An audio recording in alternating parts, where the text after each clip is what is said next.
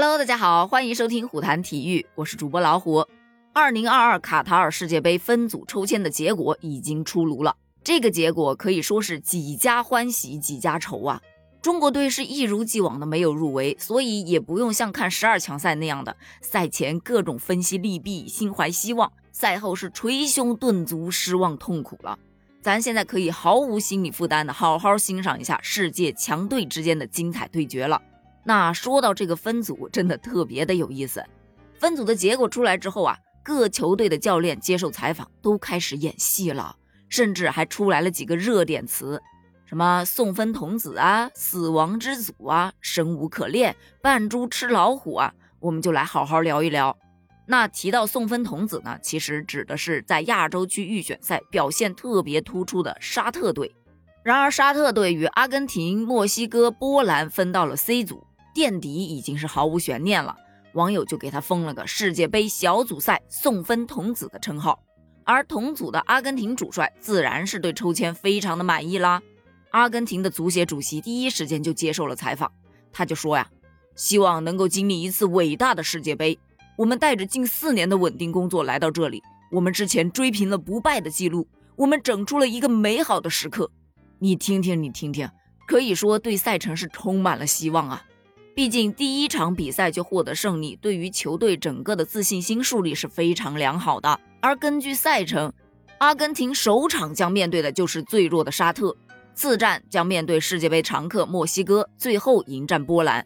不管从什么角度来看，拥有头号球星梅西的阿根廷都是妥妥的晋级呀。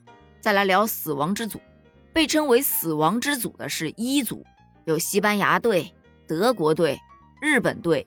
以及新西兰和哥斯达黎加之间的胜者，这死亡之组自然是站在日本队的角度来看的。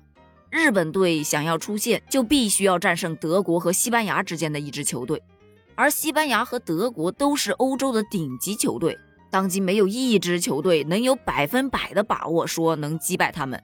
西班牙目前排名世界第七，德国目前排名世界第十二，排名高就算了。在之前的几场比赛当中，他们的表现还都特别的稳定，所以日本队遭遇到他们可以说是凶多吉少。日本小组出线的难度那是相当的大呀。此前日本队的主帅就表示，本届世界杯日本队的目标是改写球队在世界杯上的历史，至少打入八强。目前来看的话，这一个目标恐怕是很难实现了。追求一场胜利，对于此时的日本队来说，可能会更加的现实吧。那有人愁，自然就有人欢喜啊！德国的足协主席在接受采访的时候就表示，这个抽签结果很让人兴奋。德国队在最近两场比赛中表现都不错，这让我们的世界杯之旅充满希望。那确实是挺有希望的，因为德国队第一场就将面对日本队，然后可能踢哥斯达黎加或者新西兰，最后才会面对西班牙队。那只能说祝日本队好运了。而之前提到的另一个热词“生无可恋”，其实是指的两位主帅在看到分组结果之后的表情。第一个，那自然是日本的主帅喽，他在抽签现场那个无奈的苦笑已经被做成表情包了。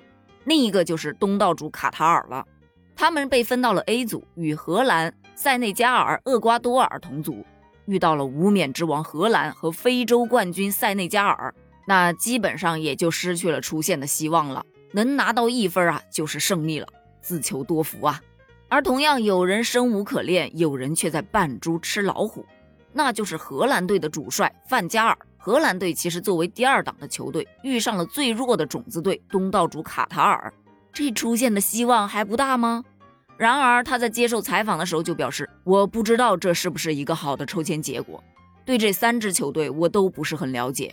两年前我曾经到塞内加尔度假。我没有去过厄瓜多尔，也没有看过卡塔尔的比赛，看看看看，搁这装啥呢？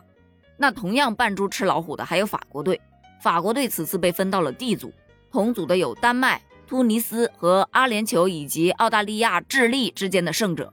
面对这样的分组，法国队主帅居然直言：“我不确定我们能不能从小组赛出线，因为这个小组里还有一个未知的对手。”此外，丹麦去年的欧洲杯进入到四强。